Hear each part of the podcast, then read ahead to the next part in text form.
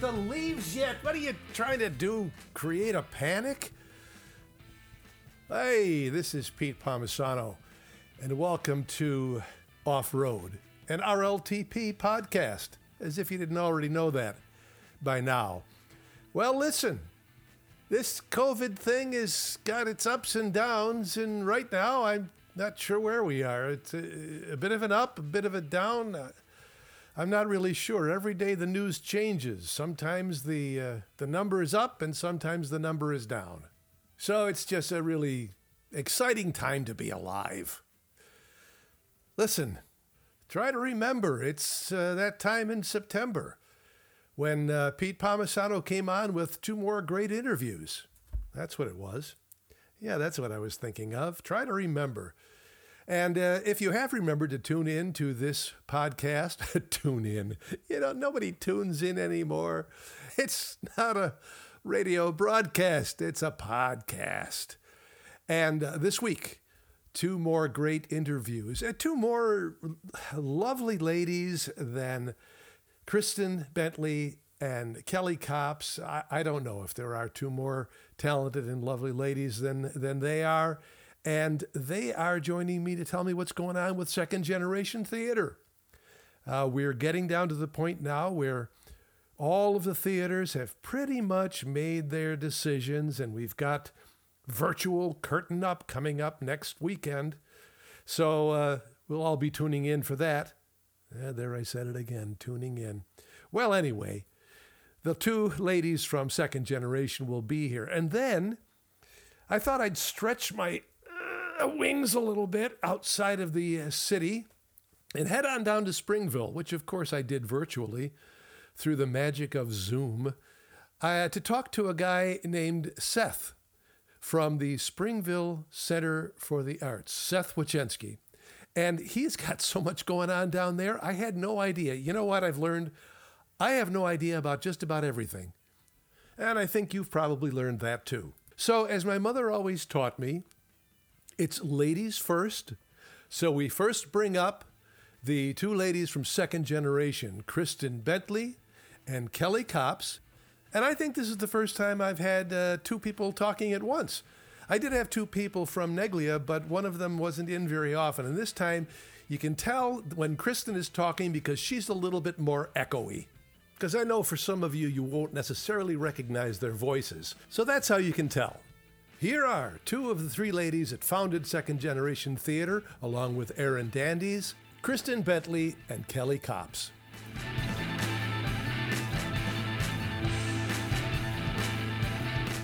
we're actors. We can repeat if we say something great. So. But Kristen, look at Kelly's background. Doesn't that look fake? It, it looks like she's. Well, I mean, I guess because I know exactly where she's sitting, I know that it's a real space and not like a backdrop. Well, I listen. I proved it to him. I was like, check it out. Look how real. Look how real. the way the light is hitting it, though, it does kind of look like um like some, some kind of an abstract abstract painting of some kind. Well, we've been laughing because whenever we have a, a Theater Alliance of Buffalo meeting, it seems that everyone's home offices have theater posters on the wall, and I was like, oh, I feel very unofficial. Like if I'm going to work from home, I better put some posters up because it just Me doesn't too. look. I've, I've got a whole wall of posters over here. And, and, look, I see it. And yeah, not- yeah. but I'm not using it. It's just over there, over the piano. Just it's just crazy. But instead, I have a painting of a sailboat behind me because I am such a sailor.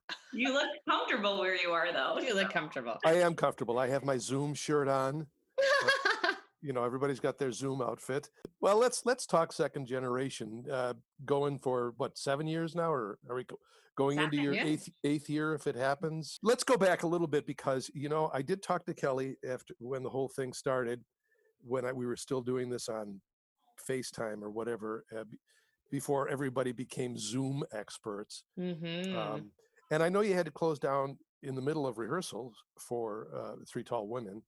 And I'm sure, even though you probably don't even know it at this point, I'm sure that's on the back, way, way back, back, back burner somewhere to come to come back soon.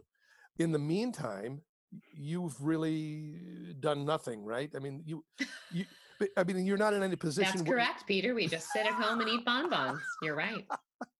Okay, I'll, Second see, you see- you see- nothing. See what I said about cutting out the stupid things No, that I- I say? I'll no, I think you should keep it. All right. I will keep that part because it doesn't make you sound dumb.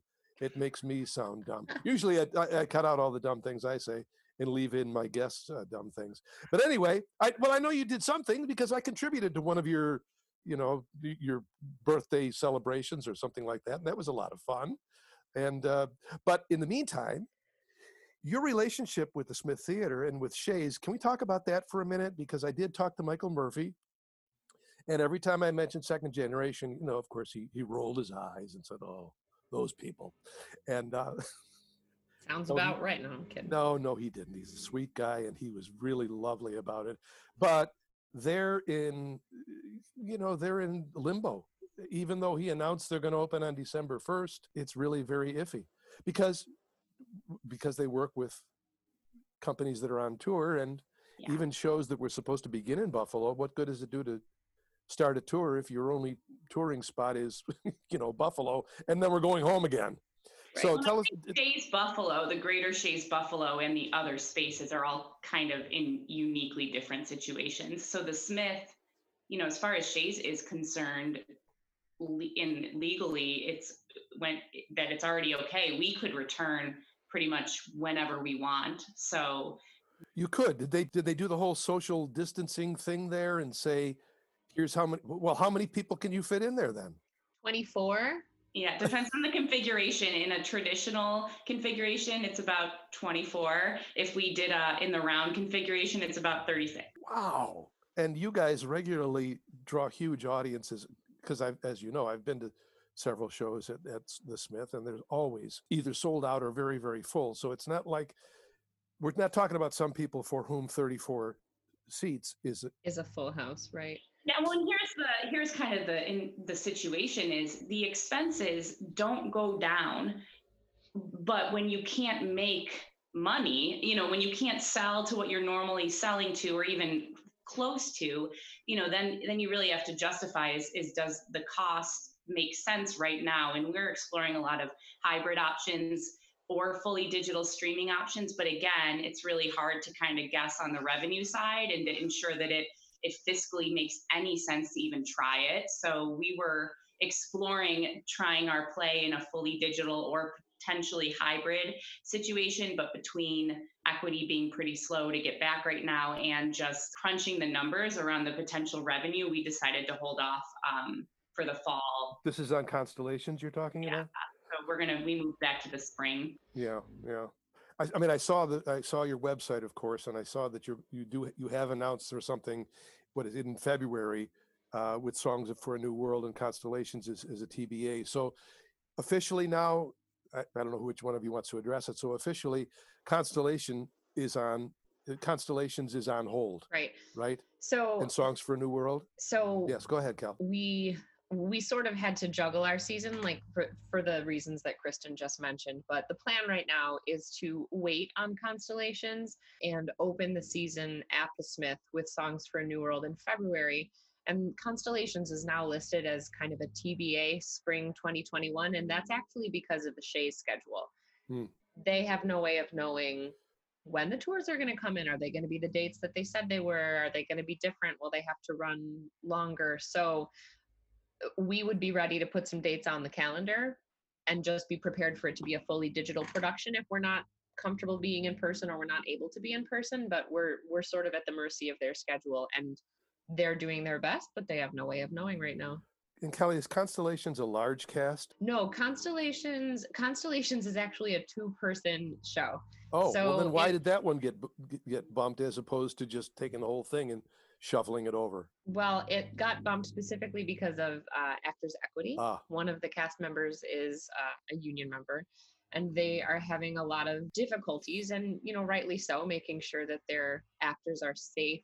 Um, and we put forward a really thorough plan for keeping people safe and distanced and masked and you know all, all of the above precautions that are mandated by the state and by you know good decent common sense for keeping people safe during a pandemic and Sure. their response time has been pretty slow i think they're also dealing with some things like other organizations in the arts are. Our typical contact there was furloughed Oh dear. the day after we submitted our proposal. So it's just been taking a little bit longer. And we also looked at our content. You know, while Constellations with two people and being a play is certainly easier to produce, the subject matter is a little bit heavier. So opening with a musical, even though it's a tiny musical, seems like kind of a brighter beginning to the season Mhm. in in current times you know we were set to open with constellations but having a look at where we've been in 2020 it seems like songs is going to be better Yeah. Do you, t- speaking of which, now, when you choose your season, when you choose your plays, what's the, what are you looking for? I don't know why, but I get the feeling that the, the SGT season is always so interesting and I don't want to say unique eh, because that's that means one in a million or whatever. But I mean, it it always seems to stray from what is the expected. I mean, last year with the Toxic Avenger, you know, and then right after that, you're you're doing, excuse me, then you're doing a Pinter play. It's just it's eh, how do you determine what shows you're going? It's I know I'm asking a very difficult question, but what goes into your thought process? no that's fine so it's kind of twofold and and we're looking at expanding a little bit more tying our season together in a different way going forward but initially you know the question is always is it a good story do we want to hear this story does, does the audience maybe need to hear this story um, and then when we put the season together usually what we want is some variety. You know kristen and i are always looking for we want you to see one title at least that you know and that will draw the audience in one title that you've either never heard of or just is really unfamiliar to you and at least one piece that will really make you think. So we've gone from a two show season to a three show season and um, with the three shows it's a little bit easier to have a bit more variety but we do try to keep it pretty different there are a lot of companies in town who have a slightly more let's say acute mission statement Yes. and we don't have that and it's intentional you know we want to be able to say this is a great story and we feel the need to tell it right now Well, that's really interesting to hear you, you know, define it that way. I, because I because I used to back years ago, there was a company that I worked with where they said, well, we we have to do one sh- one show for the our audience, and one show for ourselves, and then you know now there's- in other words, one show that we think they want to see, one show that we want to do, and I don't remember what the other criteria for it was, but it sounds like you have a similar idea. You're looking for yeah a little a little less yes one show that they want to see i mean you you do obviously at the end of the day what we want to do is create great theater Mhm. but if you can't get people to come in who cares how great your theater is so we do need at least something that's a little more familiar but typically when we pick the show that we don't think the audience is familiar with we want to make sure that once they come in you know it's not for us it's still for them but we do want to challenge our patrons a little bit more you know we could we could hand them a season of titles that they are very familiar with and have already seen three times and i don't think that that's ultimately what they want and what's really best for our audience we want to make sure that that there's something that's new to them Mhm. and they'll end up loving it you know we always feel comfortable that once we get you in the door you'll come back you know you will you will like what you see but sometimes you have to have a little bit of faith in our season selection Yeah, and and honestly, to make it challenging and rewarding for us too, because you know we're a pretty much a two-woman show over here. You know, with a lot of great help from mostly volunteers and our board but you know it is like the day to day is is the two of us and there is a lot of juggling and sacrifice that happens um, to make that happen so we want it to be rewarding and fulfilling and challenging and um, to push our own limits as well because if not why do it you know So did literally do the two of you sit down and maybe just via Zoom these days, but do the literally the two of you sit down and say, okay, 21, 22, what are we thinking? Yeah, we have a list of titles that have interested us. Obviously, you know, the the board is approving the budget, so we we look at, yeah, has it been done?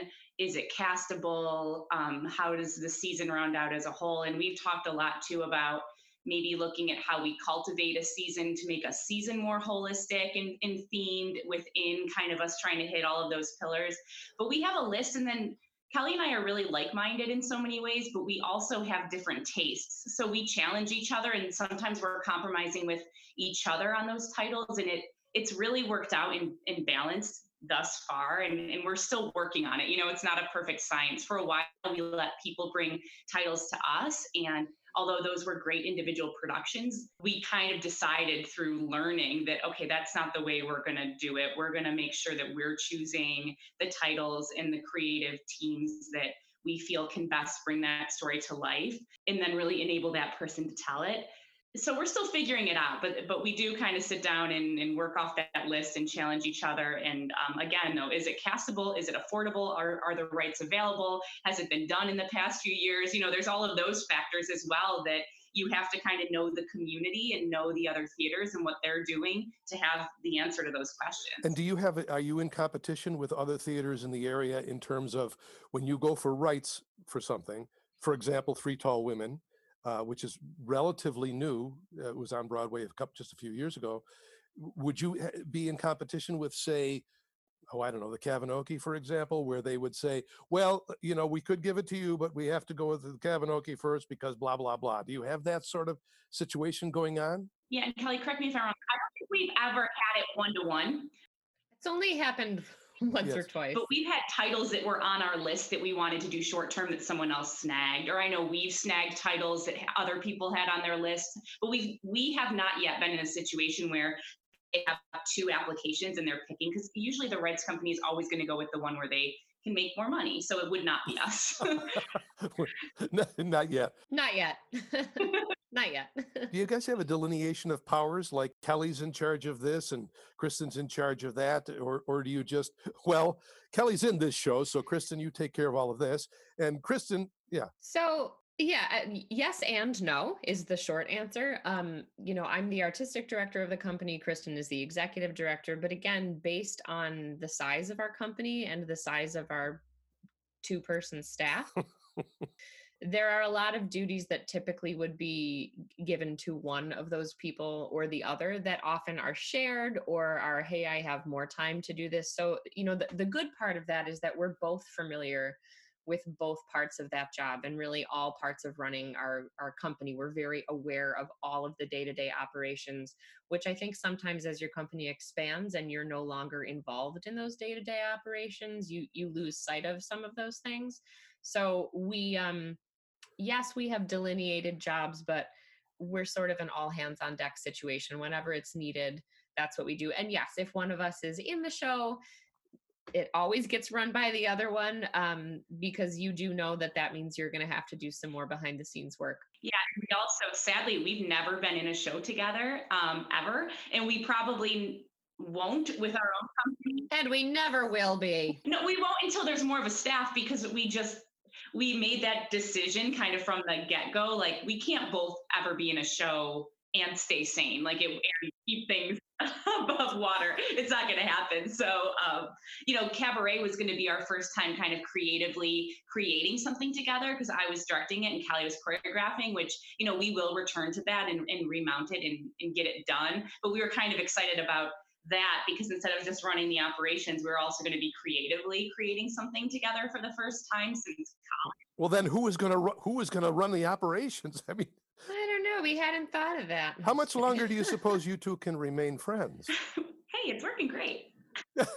It, yeah, indefinitely, indefinitely. We we do tend to share a brain on a lot of important issues, so I think um I think we sort of have to stay together for full brain power. So we're good. I we're see. fine. Yeah, and you know, if things get tense, we know to provide wine. Um, oh, and yeah. honestly, if anything, we have to take time to prioritize our friendship and not just talk about work. You know. Very, yeah, how are you, by the way? What's new?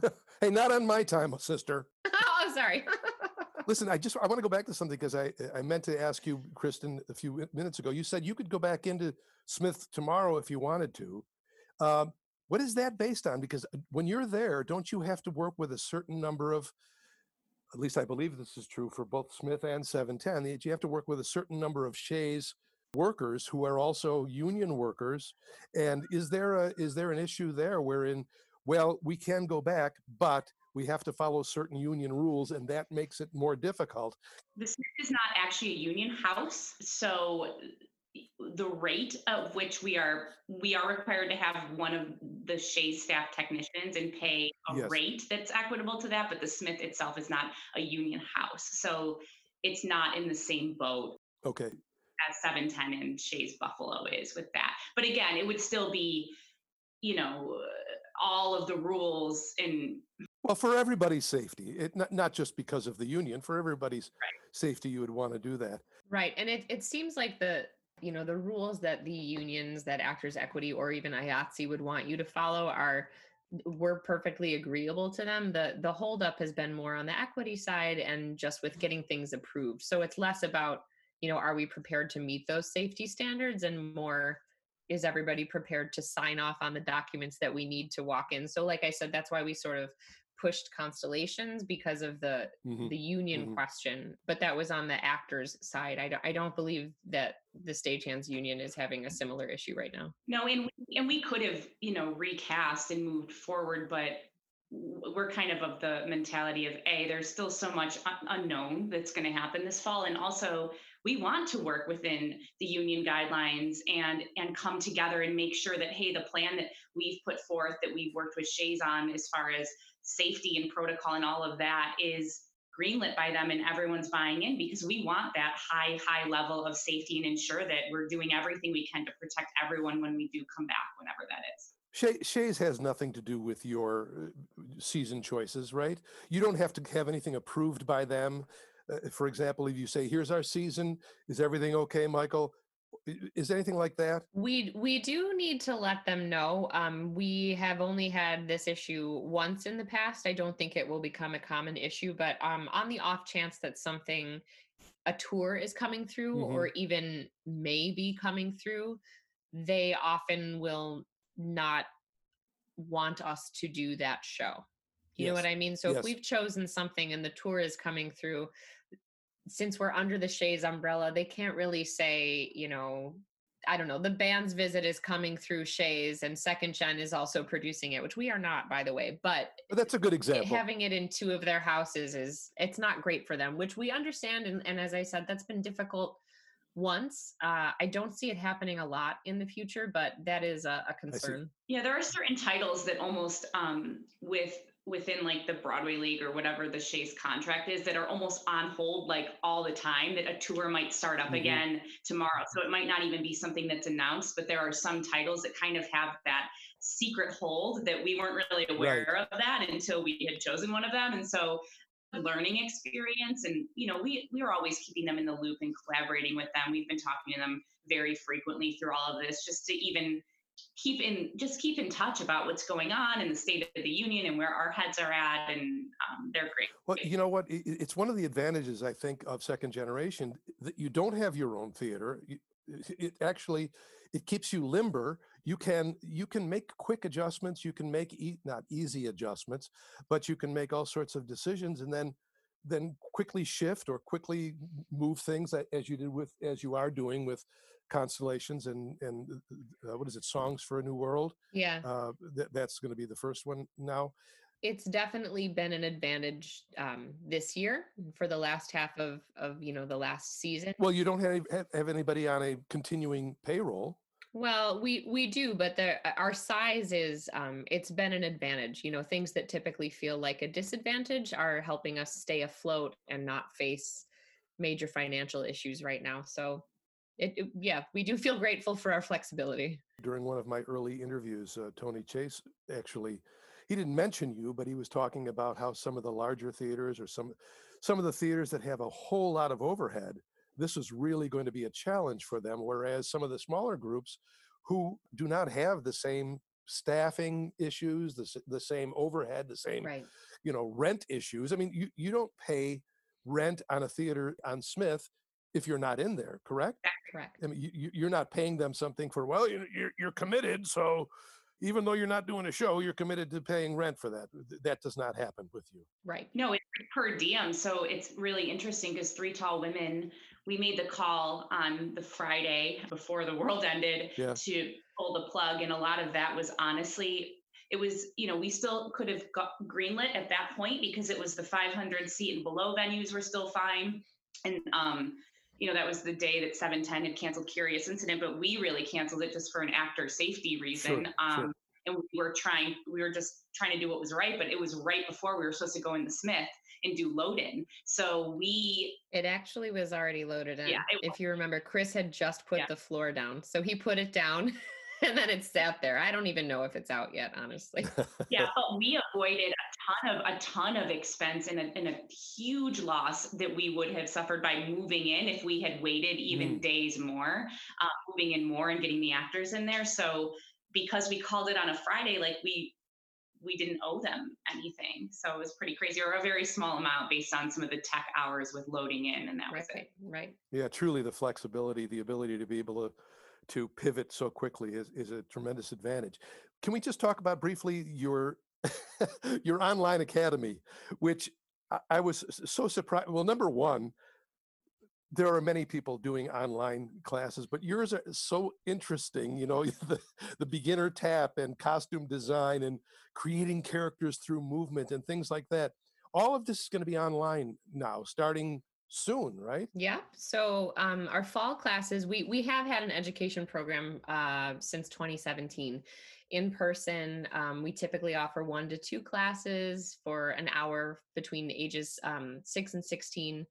And then we do a summer camp as well. And this year, the summer camp was online. Um, thanks to a generous donor, it was free. But this fall, we decided okay, we can look at the virtual world as an advantage or as a disadvantage and you know nothing replaces live theater nothing replaces that connection you feel of being in the room with students i mean you know this you know there's Sure. there's sure. nothing like it but we have the advantage of now being able to hire teachers who don't live here. Mm. you know teachers who we would love to have come in and meet with our students but they're in new york city or they're in california or typically they're on a tour you know they're they're on broadway and they're not free. Well you know broadway's closed right now. So we've been able to bring in some great teachers and what we sort of did with the fall classes why there's such a, a strange array is we said a teachers you know what what do you feel most comfortable doing? What do you feel most excited about? Because when your teachers are excited about their subject matter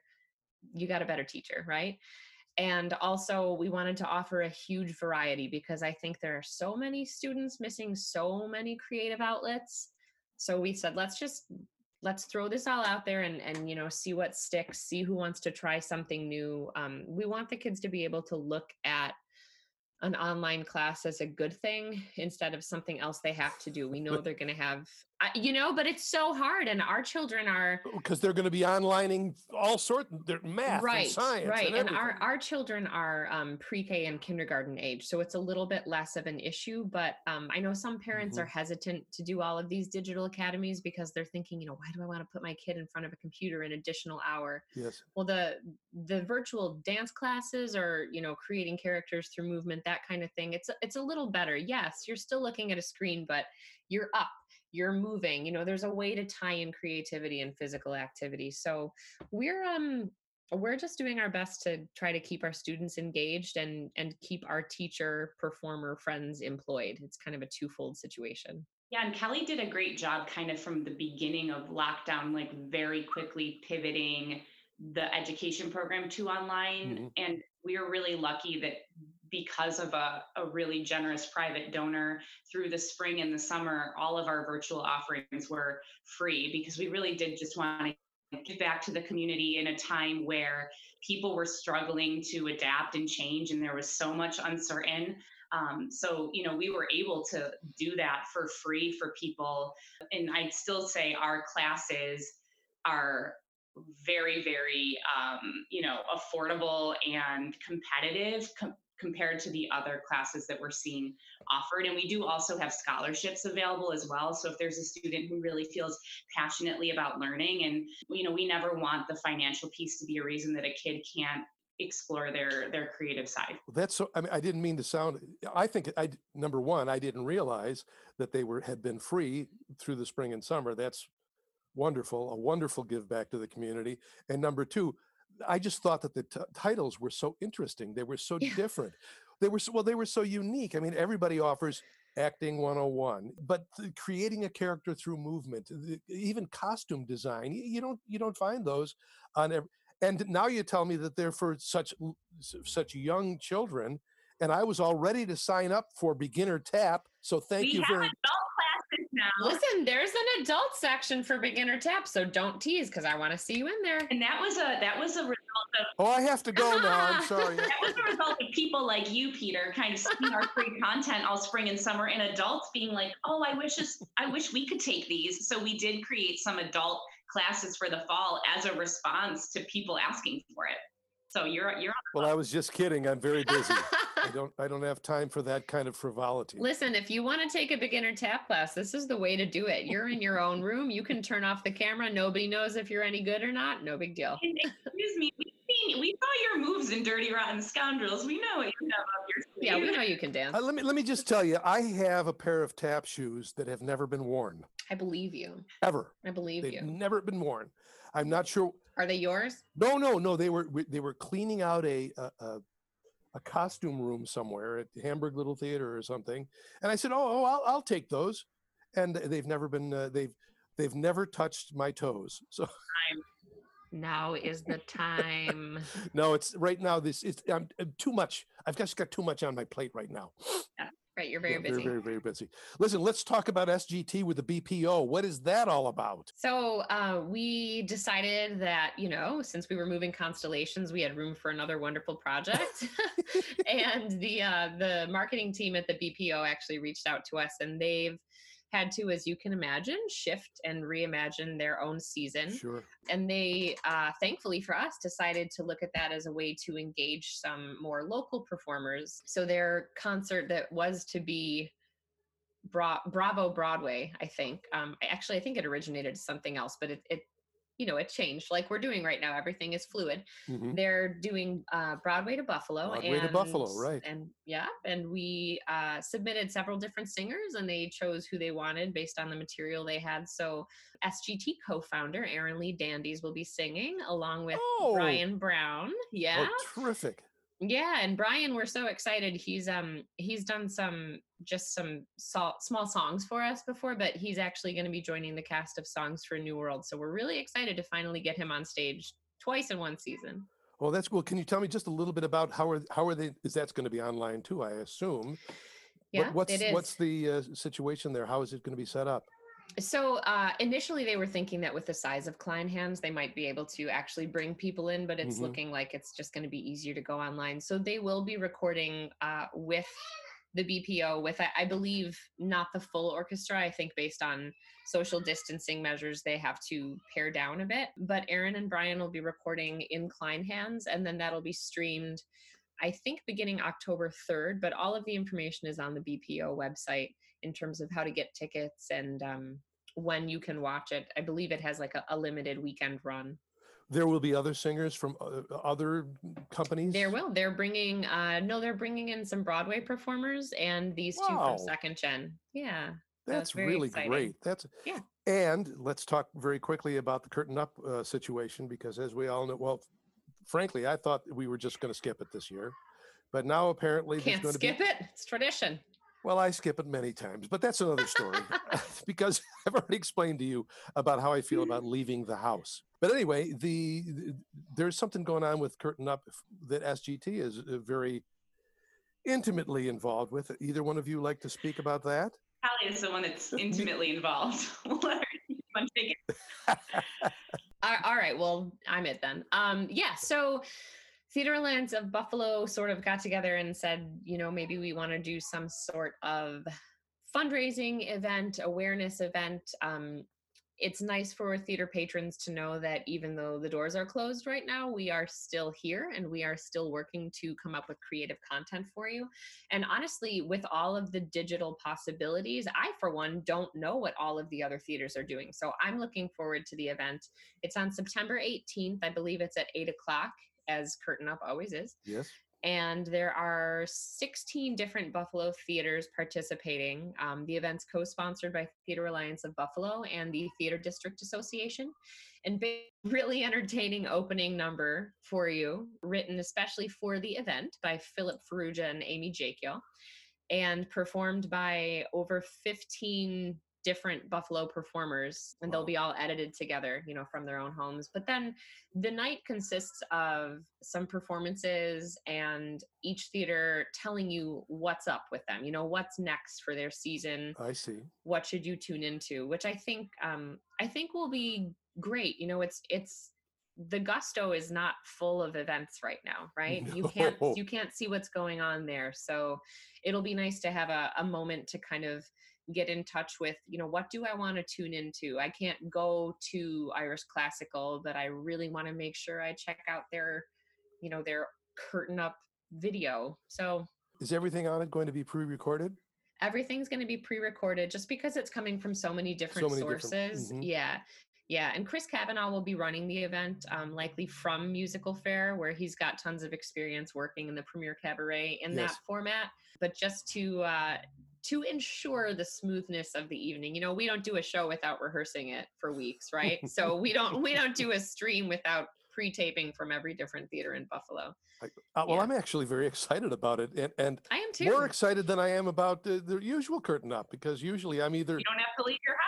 You don't have to wear pants, even. You know, I, mean, I, I don't have to leave the house. It's the best news ever. Listen, I know you have another meeting coming up, so I'm not going to keep you too much longer, but you know how much I love you both. And I want to make sure we get in everything that's going on. So you've got the, the Broadway to Buffalo up with the BPO on the 3rd of October, and then you're doing Songs for a New World in February.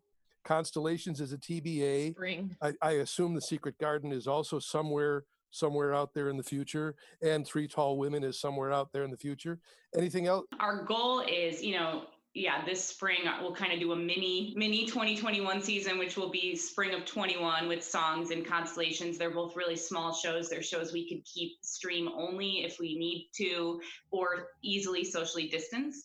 And then hopefully, you know, we'll see how things go. But what we would love to do is for the 21 22 season, bring back all of our little like COVID COVID shows that tried and couldn't uh, cabaret it's like the Lazarus, the Lazarus season, back from the dead. yeah, the Lazarus season of um, Cabaret, Three Tall Women, and Secret Garden would, you know, is what we are hoping to be able to do so that, you know, we we chose those shows for a reason and and we want to see them happen. So yeah, that in itself is is a wonderful season. Wouldn't that be funny if that became if 21 22 became everyone's lazarus season right i mean al- already road less traveled that's what they're doing they just took the whole 2021 and moved it to 21 22 but if every, every i love the lazarus season let's call it that trademark it i want a penny every time somebody says it that's right well listen kelly Kristen, it's been lovely talking to you and even lovelier seeing you. I appreciate you taking the time to do this.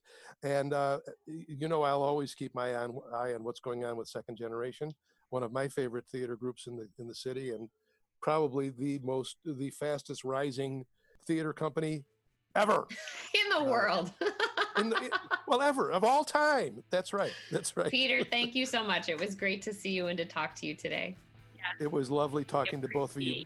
Both of you have a good day, and, and I hope to see you live and in person soon. All right, you too. Can't wait. Bye bye now. Bye. Take care. Bye. Once again, great people. Enjoyed talking to them, as I've enjoyed talking to many people. But there's something special about second generation theater, another one of our great Western New York theater companies. But now, I know you've been breathlessly waiting to hear from the mystery guest of the week a message from the bunker. Peter Palmisano, greetings, my friend and fellow thespian. I hope you've been well these past few crazy, crazy months. I, we have been hanging in there. I've been unemployed since the beginning of April, like millions of Americans. Um, so I'll give you a glimpse into my life since uh, the whole coronavirus started. Uh, I get up every morning, I go to the bathroom, I weigh myself, I have a couple of cups of coffee, and then I tackle something around the house. And uh, the good thing is, I've been able to tackle something in each room of this house since this all started, so it hasn't been a complete wash. Also, I have a we have a brand new baby in the family.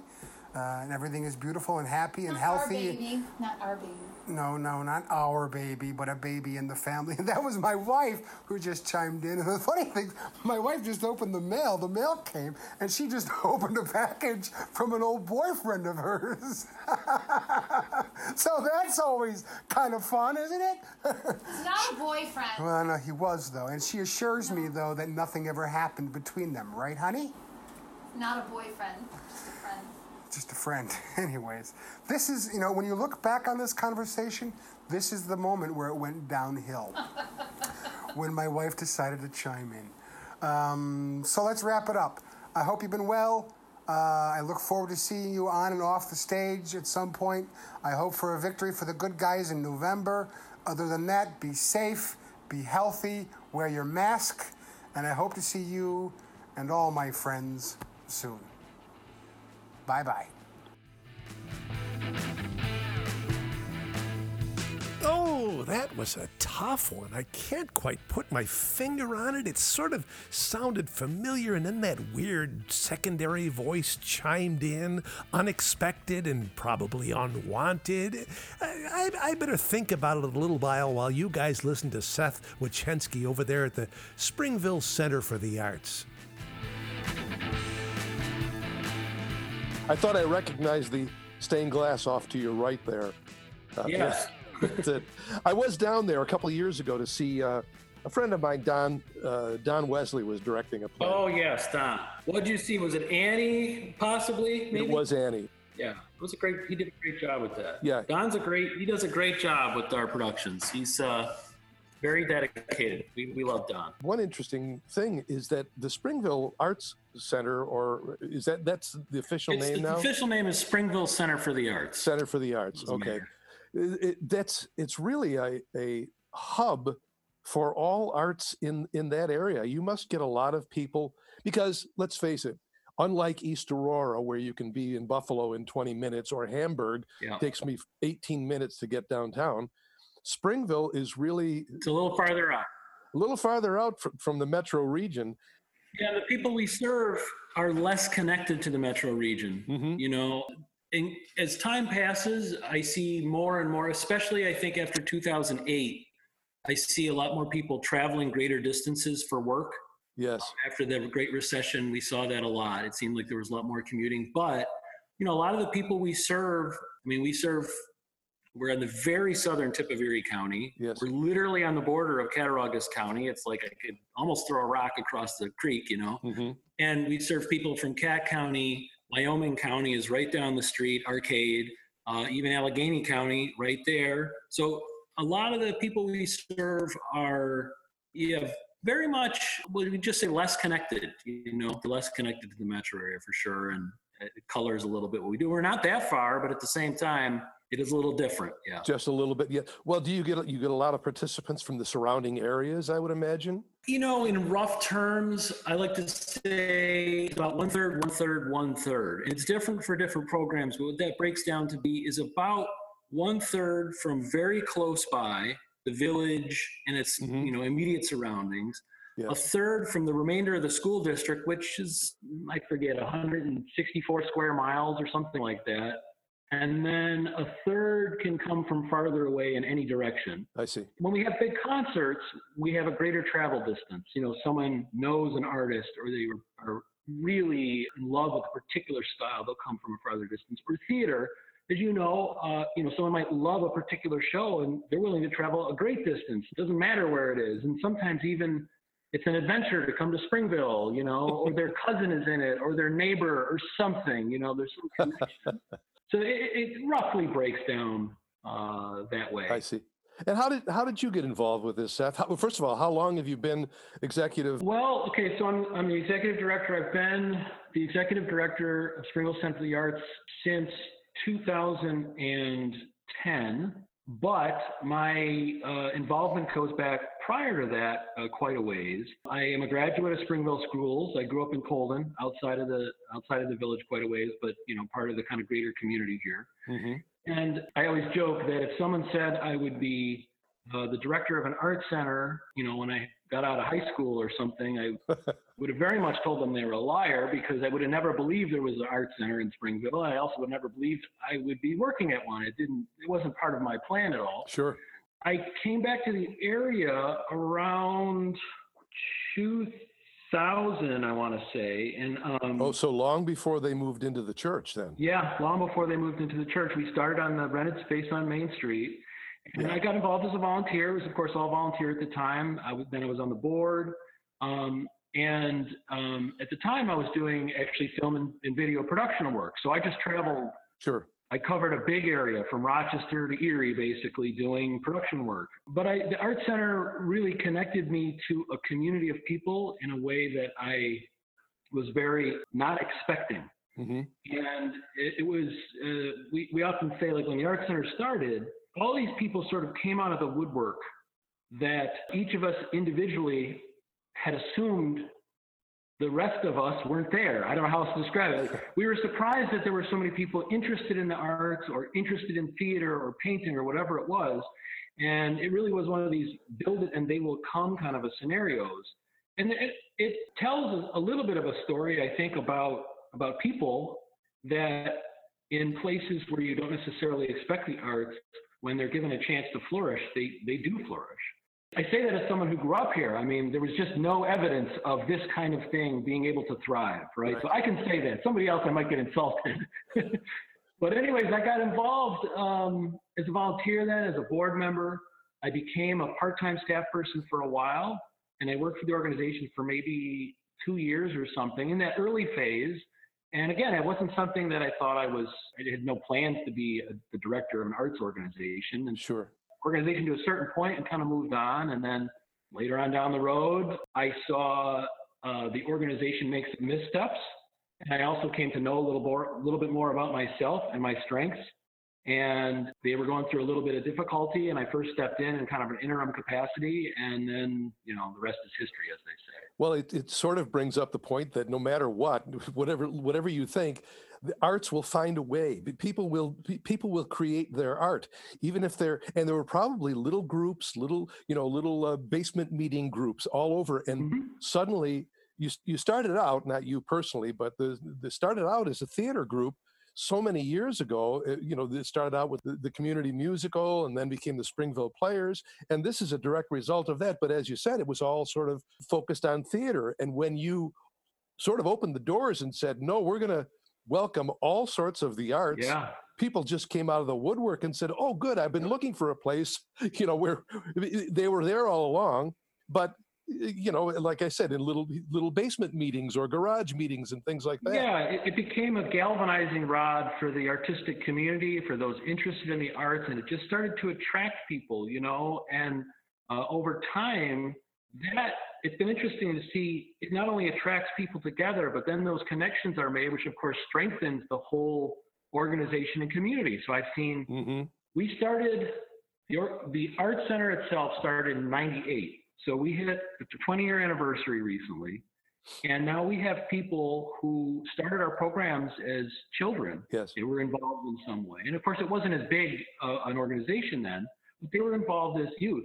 And now they're involved as adults today. I have a staff person here who you know was involved as a third grader and Wow. is now uh, on staff. I mean that's that's pretty interesting to see how that that transition you know first it was just attracting people together and then I've seen people get married who get who met here, you know, multiple, right? Like these connections are formed. It's it's really um, it's really kind of nice to see.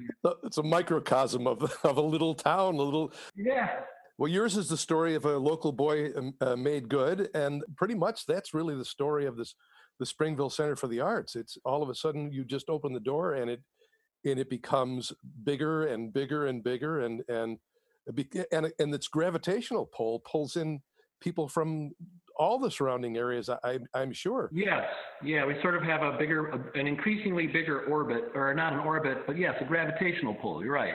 Yeah. It's not without struggles. I mean, don't get me wrong. It's it's easy to tell a story of success as though it were an uninterrupted incline. that is not the case. Uh, you know, we have struggled. It is a small town. The economics here are not in a poverty census district, but It is uh, one of modest means, let's say. Yes. And there are uh, challenges to that. We don't have the same base. We don't have the same business support. We don't have corporations that we can necessarily go to. I've traveled around the state actually quite a bit to visit other arts locations. And pretty much anytime you find an art center similar to ours, it is either located where there is a university hmm in the community, Sure. so a small college town that has the whole thing going on there, or there is a tourism industry and a lot of related financial support to go with it. The oddball about us is that we don't have either of those things. No. We're just kind of here. And but I think in a lot of ways that has driven people too. I think a lot of our supporters are, are more supportive because they know that this is something special. It is. It, it is. You don't. There's there's no Ellicottville Center for the Arts. You know, I mean, it, it, I'm thinking of places that are comparable Mhm. and and sort of way out there, f away from the metropolitan area. Yeah. And for for Springville to have this really gem in the middle of, as you sort of alluded to, it's in the middle of nowhere without any kind of huge corporate or. Does M&T Bank reach all the way down there because they support everything up here? Yeah, we do. I mean, we do have support from M&T. There's one right across the, the, the way here. They've been great partners, but it, it is different. Um, and, and again, you can take that as a negative or a positive. hmm So on the negative side, it's, it's difficult. We've really struggled to connect. As the organization has grown, we've struggled to get support from regional corporations because they are unfamiliar with what we do and they don't maybe understand the impact and the audience we serve. So it might be something like, you know, a health insurance company or something like that that has a regional regional scope. And we're like kind of off the map for them. Sure. But at the same time, we can make that a positive and say, you know what, here we are, and we're a little bit of a different, we're a little bit of a different experience.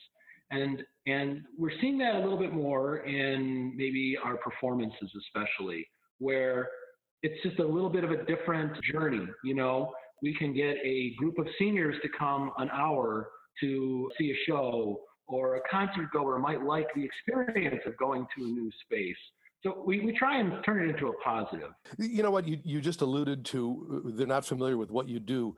Okay, sum up for for for my listeners who, frankly, are probably more, you know, more north of you. Sure. What what do you do there? It's everything from theater to art exhibits to music to, eh, or have I just summed it up right there? In a lot of ways, I mean, we are we consider ourselves a multi-art center. So uh, we're housed in an 1869 former Baptist church, though we have Mhm. several other buildings coming online or currently active at this point in time as well. But our main space is this former church. And we do theater productions. We have uh, also brought in and presented professional theater productions. We present concerts, um, primarily a lot of national touring artists. You'd be surprised at the talent level of the artists that we've got uh, on our stage. Mhm. We do workshops for adults and children. In the summer, typically we have theater workshops. Um, we have a preschool program, a creativity program for preschoolers. We do, you know, painting workshops for adults. We've done cinema programs. We just did an outdoor cinema thing, dance workshops for kids. Uh, you know, a little bit of everything. And it's in some ways it hasn't changed since we started, but in other ways it's morphed and expanded, and we've grown in both the artistic quality of what we've presented and the variety. You've broadened in scope for sure, uh, because pretty much you are the only game in town, and uh, not just in town, but in in the area. So you probably have people coming to you sometimes with a whole new concept, or here's another place where we think we might be having an outlet for our idea or our art or our performance or whatever. Yeah, I think a great example. So I'm sitting in the the, the Onstead Gallery. So we have an exhibit program, Mhm. and I think that's a great example. So um, my favorite exhibits are those where we see an artist first come to us in, in an open call, in a community exhibit that might be one piece that they submit and are juried into a show. And over a period of years, there's sort of a, a relationship being built. And then they, they, they kind of graduate more or less to a full exhibit. And it's a partnership. We're working with them to try and develop what the exhibit concept is and all this. And at the same time, on the audience side, the people coming to that exhibit, in many cases, are people very unfamiliar with uh, a gallery experience. And that would apply to theater, to concerts. I think we probably have a higher proportion of attendees who do not attend other arts programs because yes. primarily because of geographic isolation. Sure. Not a lot, of, a lot of other alternatives. One of our challenges, a little tangent, I mean, the building is, an, is a Gothic revival church. It's not exactly the most welcoming of structures, but we work really hard to introduce the arts to people who who do not make it a habit. Mm-hmm. You know, so that threshold, how do we get them over the threshold? It's something we constantly discuss. We do a lot of programs out of the building uh, to basically ameliorate that that issue. We often do a lot of outreach programs outside in the community, on the street, literally. So, anyways, in, a nutshell, that kind of gives you an overview of what we do. A lot of everything.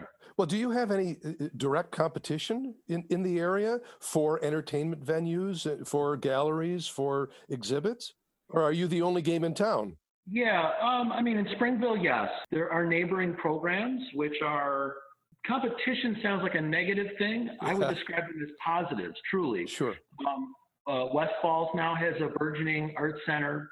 You know, there's art, the Arcade Players, which does productions from time to time. Gowanda, we just visited the Hollywood Theater in Gowanda with Don, actually, mm-hmm. to discuss partnerships. I mean, I always see these things as real positive things because they really they lift lifts everybody up. The more that's going on in a lot yes. of ways. It's just same like the Buffalo theater community. You know, in a sense, yes, you can say there's a lot of theaters and fighting for the same, but it, you build a theater-going audience. You know, mm-hmm. truly with the, that, concentration of of uh, talent and spaces. Our competition is uh, digital media, hands down. I see. If we're if we're talking about how to compete, it is a question of how do we get the attention of people who do not have the habit of leaving the house, right. who do not have the habit of going to a theater production or a concert or a gallery space. And I, I you know, you're you're a theater person, you understand, you go, it's so comfortable, but it's so intimidating if you've never been. Mm-hmm. And and so it's it's very uh, difficult to market to people that that's their starting point. Their starting point is, you know, that's a bunch of weirdos or you know I, I mean essentially they're intimidated to come in. They don't know what it is. It's not a familiar experience. And you know let's face it i mean with the availability of digital media and entertainment that's it's i think again i get it. It's a snowy night. Mm-hmm. you don't want to leave your house. Yes. Heck of a lot easier to just pop on netflix and watch something. Sure is. And that's fine.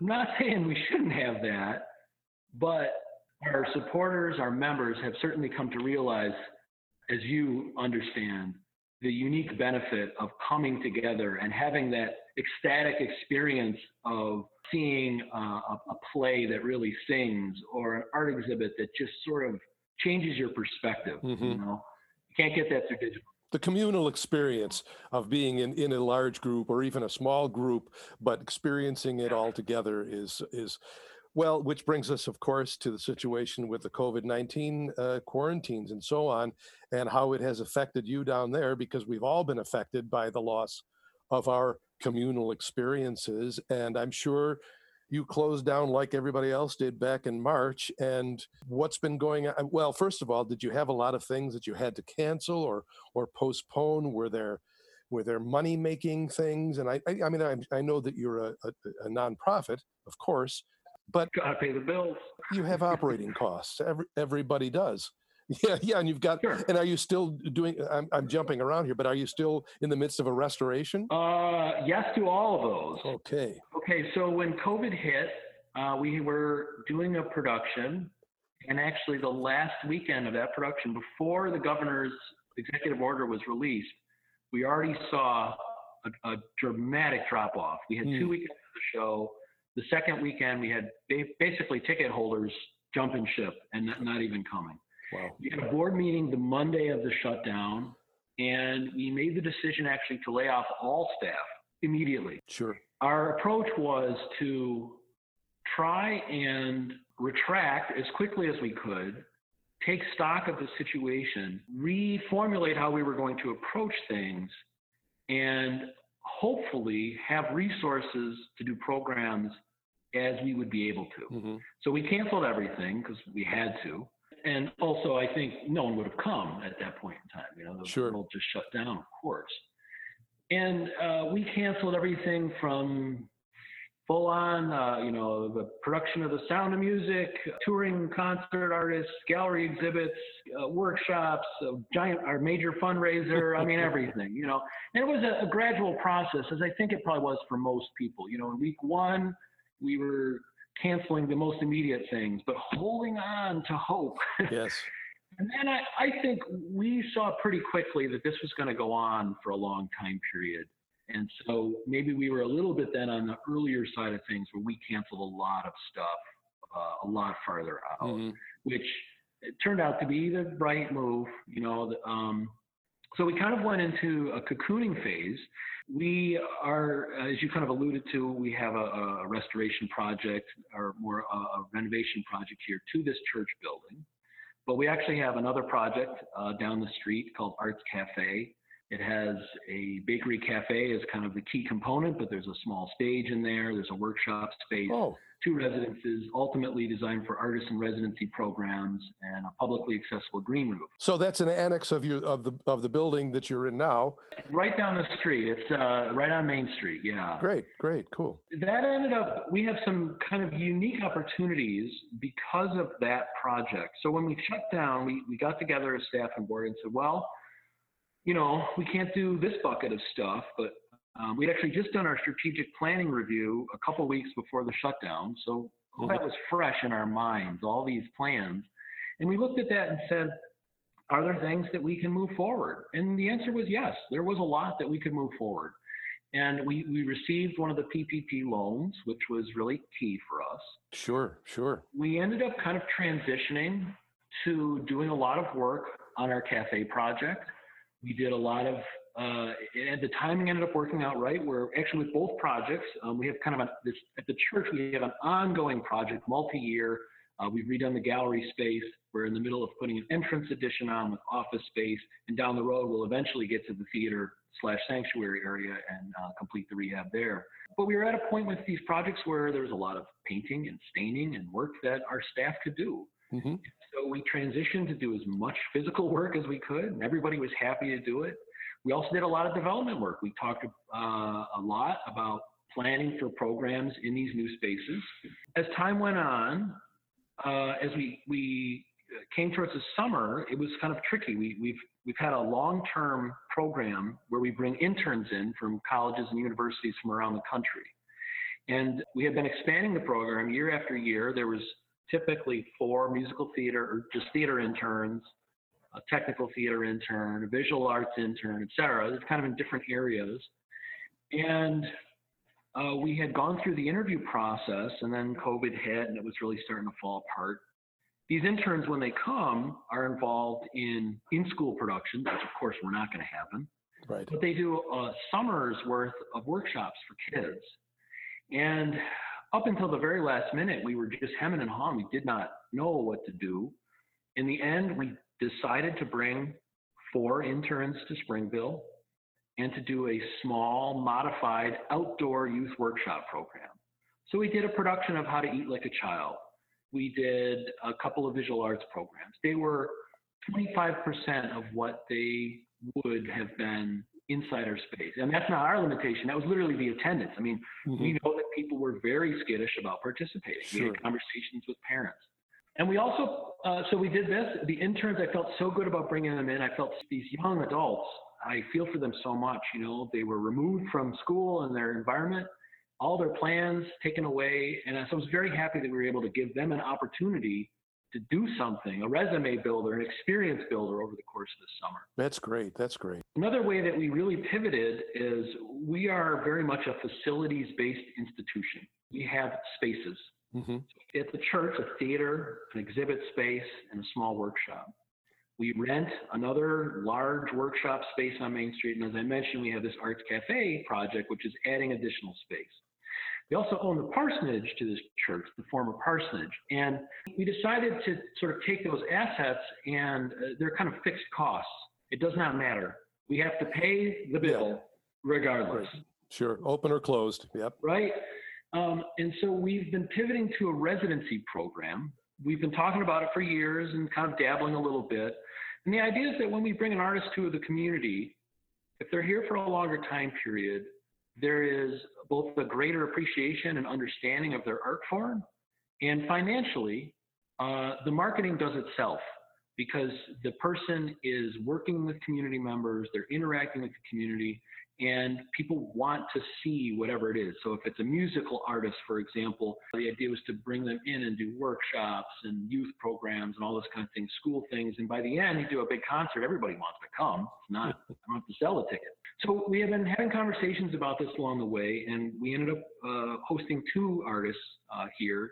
Uh, Wonder Spark Puppets is a duo puppet company. They have other staff down in New York. They're like the official puppeteers of the New York Library. They go into schools all over New York City. I mean, they're very legit.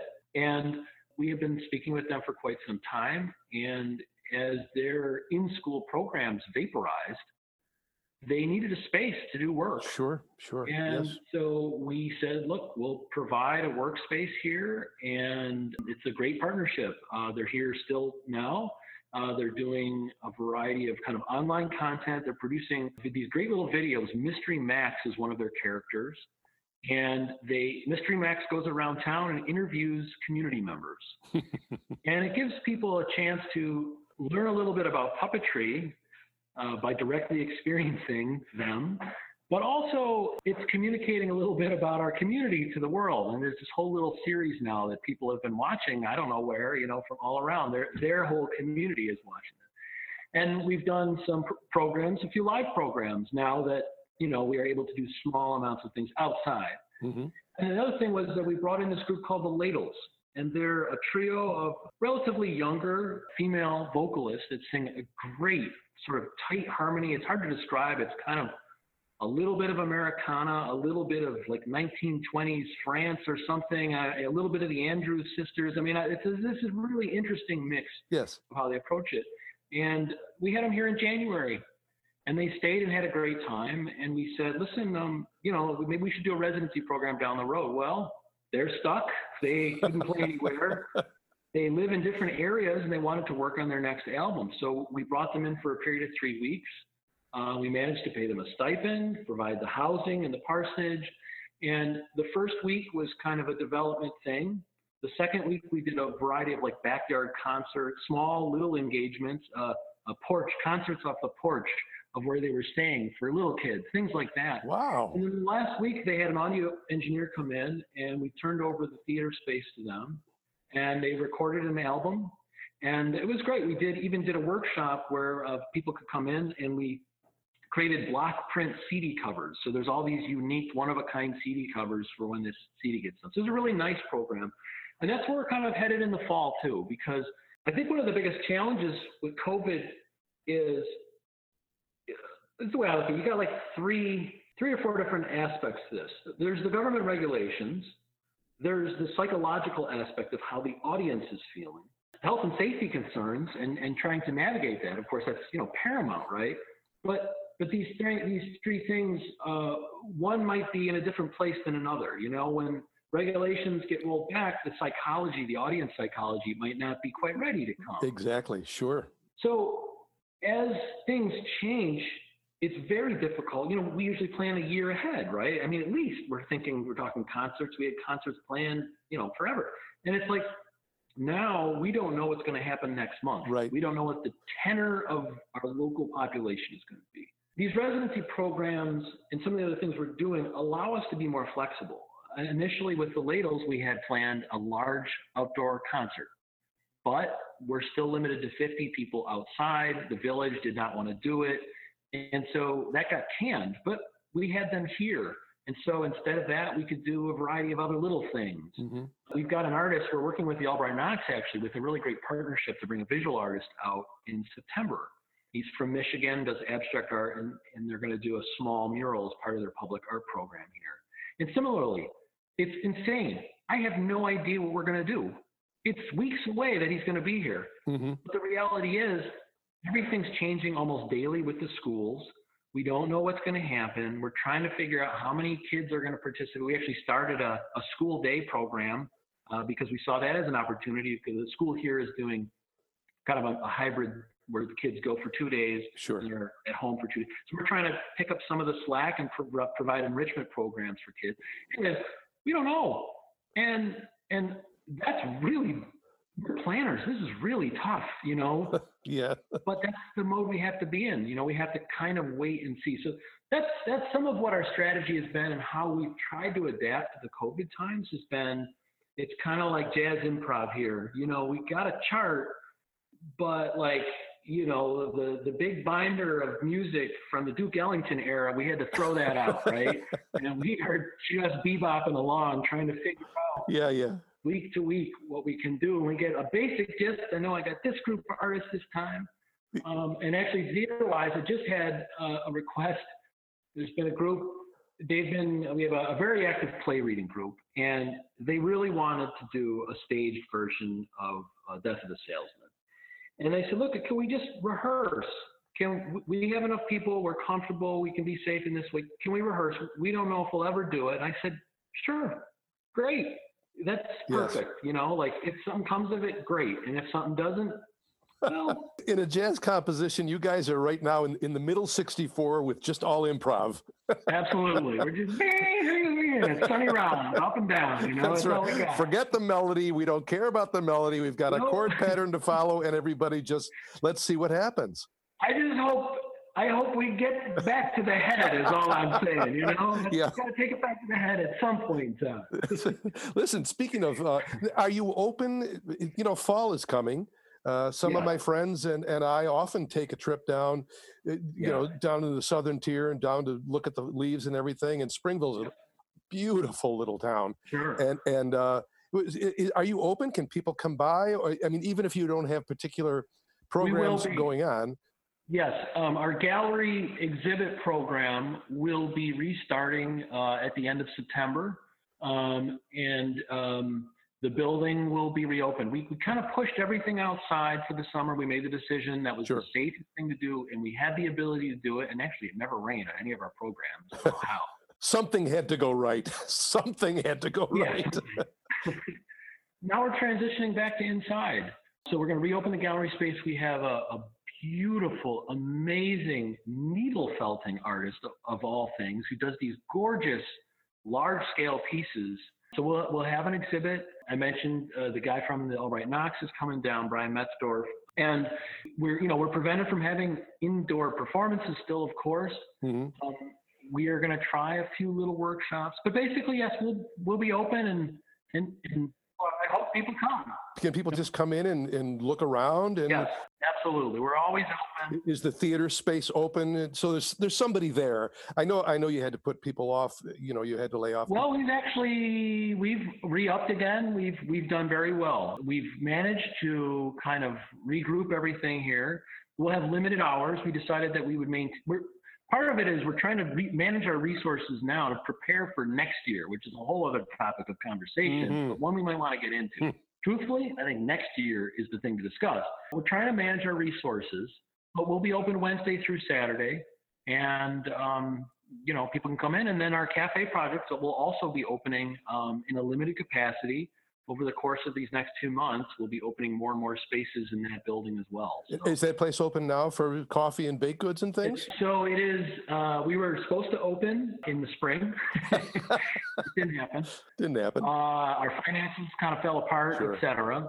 Um, but we have really gotten back on track. The bakery portion will be open either the end of this week or Monday of next week for takeout.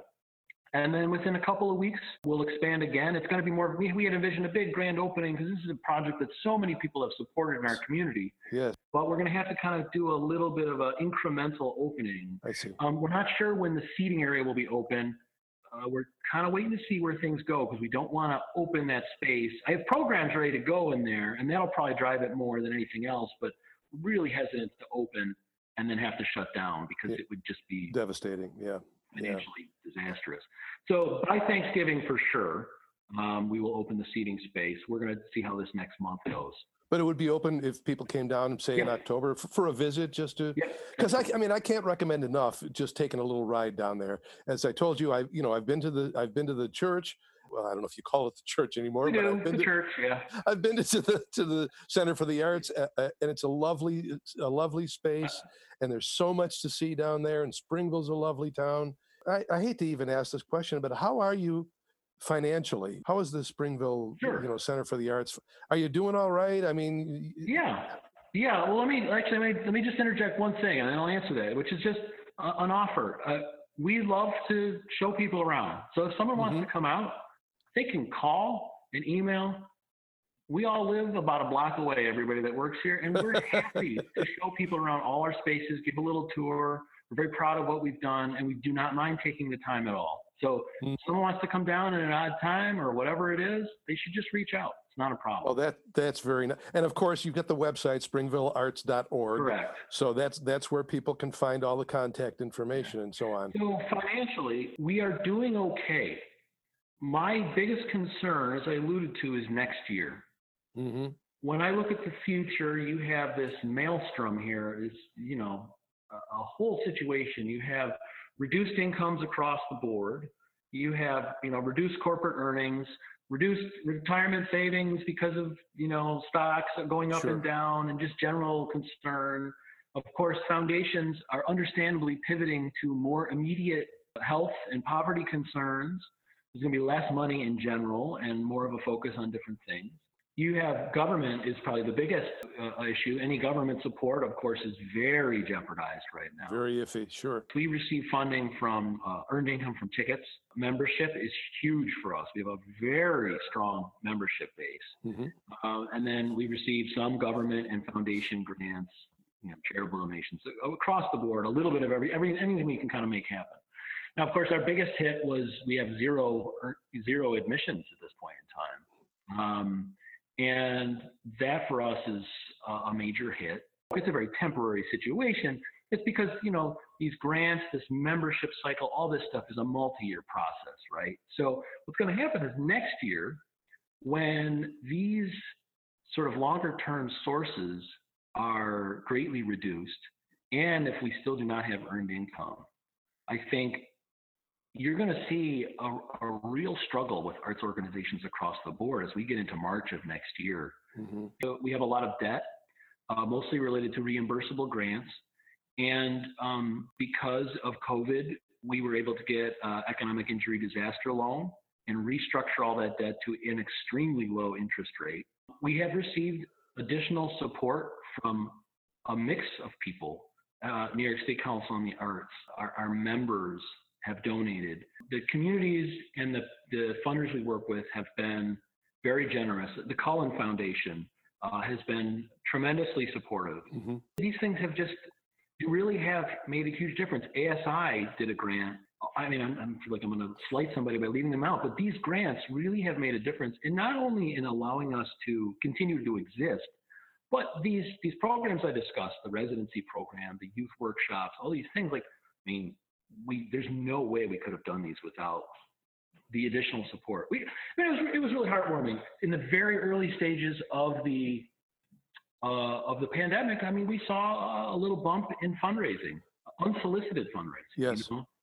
and that's really nice. Again, it speaks to the commitment our members have that people understand that this is something special. I think people do understand, and, and I, I think what you, when you're talking about the coming season and and the lack of season for Buffalo theater groups as well. Of course, I think people are aware that there's not much you can do, but you still need to operate, and we want these things to continue for when quote unquote normalcy returns.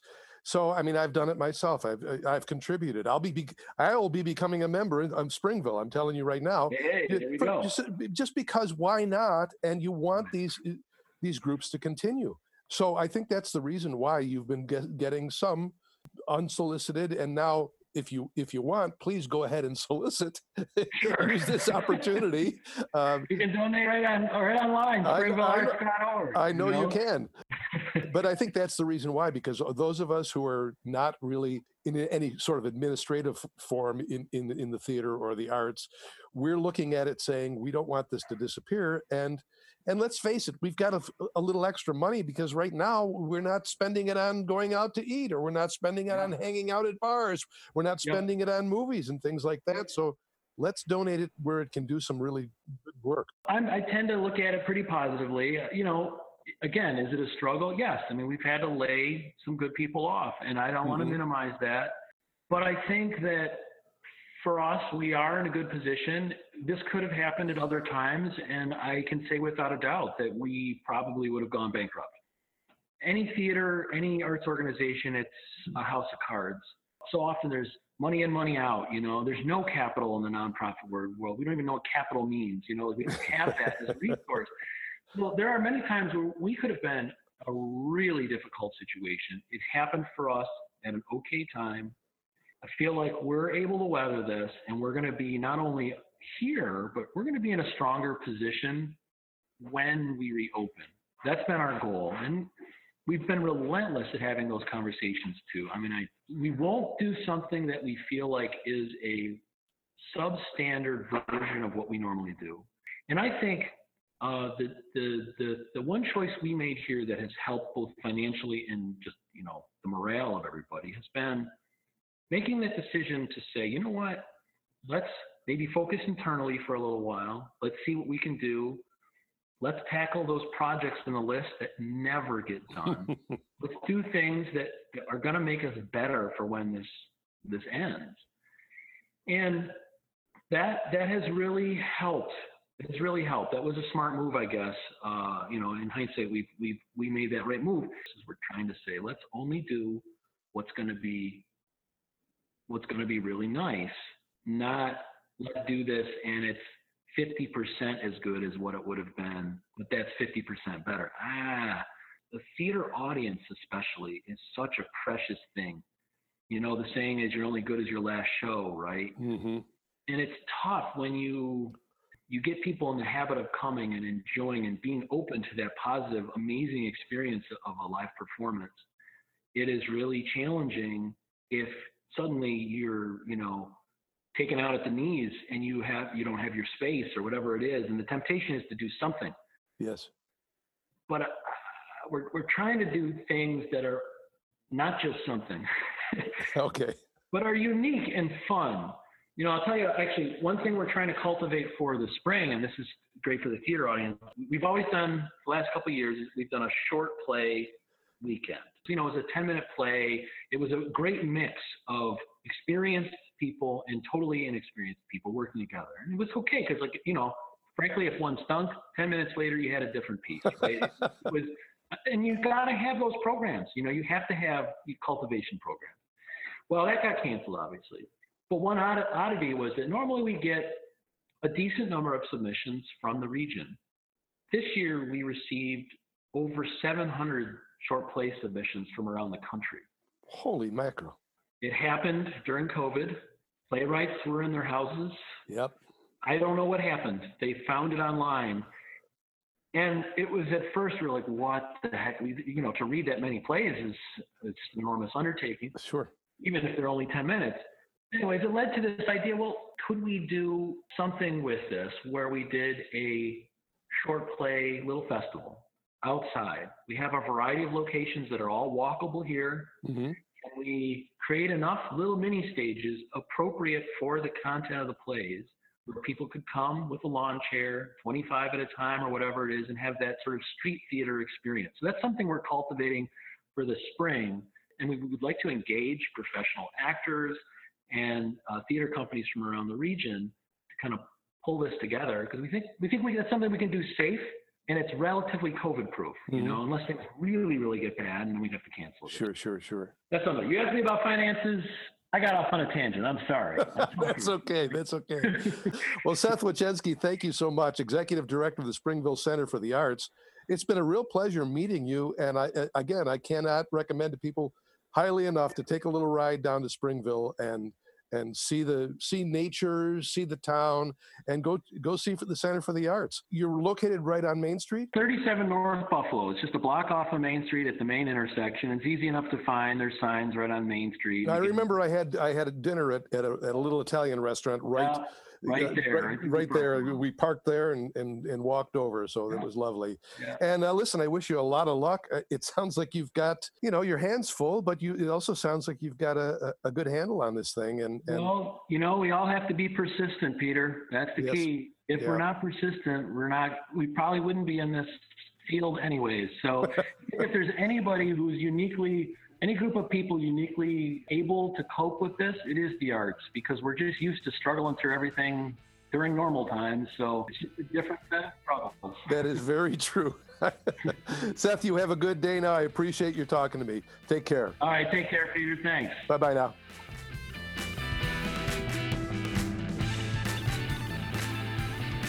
Yes, and you can keep your damn pumpkin spice. It's not even a real flavor. Where did that come from? Seth Wochensky out there at the Springville Center for the Arts. They have so much going on, and I'm telling you, you just take take a ride down there when the fall colors hit. It's just beautiful and spectacular. And there, you've got an open invitation from Seth to come and look at their place. So can't beat that, can you? And have some pumpkin spice cider while you're down there. And did you guess the mystery guest? Did you guess the one who is sending us a message from the bunker? So that's always kind of fun, isn't it? Yes, of course, it was none other than that great actor and stage manager, Norm Sham, with a surprise guest appearance from his dear wife. It's not a boyfriend. Yes, we know, Debbie, the lovely and talented Debbie Pappas Sham. Not a boyfriend. Lovely to hear from both of you. Thanks for contributing. So, listen, Curtain Up is coming up, and I just want to say one thing that I think pretty much I'll be subscribing to every theater in the area. Uh, whatever they have to offer, whatever is coming up, be it online or otherwise, and I suspect that it will all be online as we will be learning at the Curtain Up ceremony, which, of course, is going to be on uh, this coming Friday. But in the meantime, and you know, I don't ask much of you. I don't spend a lot of time self promoting here, and I'm really not promoting myself. But last night, I saw the Alleyways presentation of Currents 716 that I have a small part in near the end. It's the last of the, of the plays that they're doing. And they did a fabulous job of filming these plays, these one act plays, all over Western New York. It's beautifully done. I cannot recommend it enough. So go to alleyway.com and uh, try to check out Currents 716. It's, I think they really set a high bar. So please check that out. Yes, I'm a part of it, but that's not the reason to check it out. Now they have a very set schedule. I think it's Thursdays, Fridays, Saturdays at 7:30 and Saturday matinee at 2. But go to their website and check it out and it's it's just like going to the theater. Everybody gathers together at a certain hour, 7:30 on a Thursday night to watch the show. It's just on your computer, that's all. And while we're talking about it, coming up next will be the Road Less Traveled online virtual presentation of Bigfoot. This is really going to be something. We'll be talking about it on the next podcast. The date, I believe, is October 2nd and 9th. And believe me, you won't want to miss it. It is, again, an original play by John Elston. It is designed for the Zoom format. You will be very pleased. And I think we should just subscribe to anything any theater has to offer because they're all trying to stay relevant and stay alive. And there's going to be some great content out there that I think we should all take advantage of and help out where we can. So I'll be subscribing to just about everything that comes out, and I hope you will too. Next time, we'll have a very special episode of RLTP's Off Road where we actually have some special guests from the Bigfoot episode that's coming up on Road Less Traveled Online. So I hope you'll come back next time to RLTP's Off Road with me, Pete Palmisano.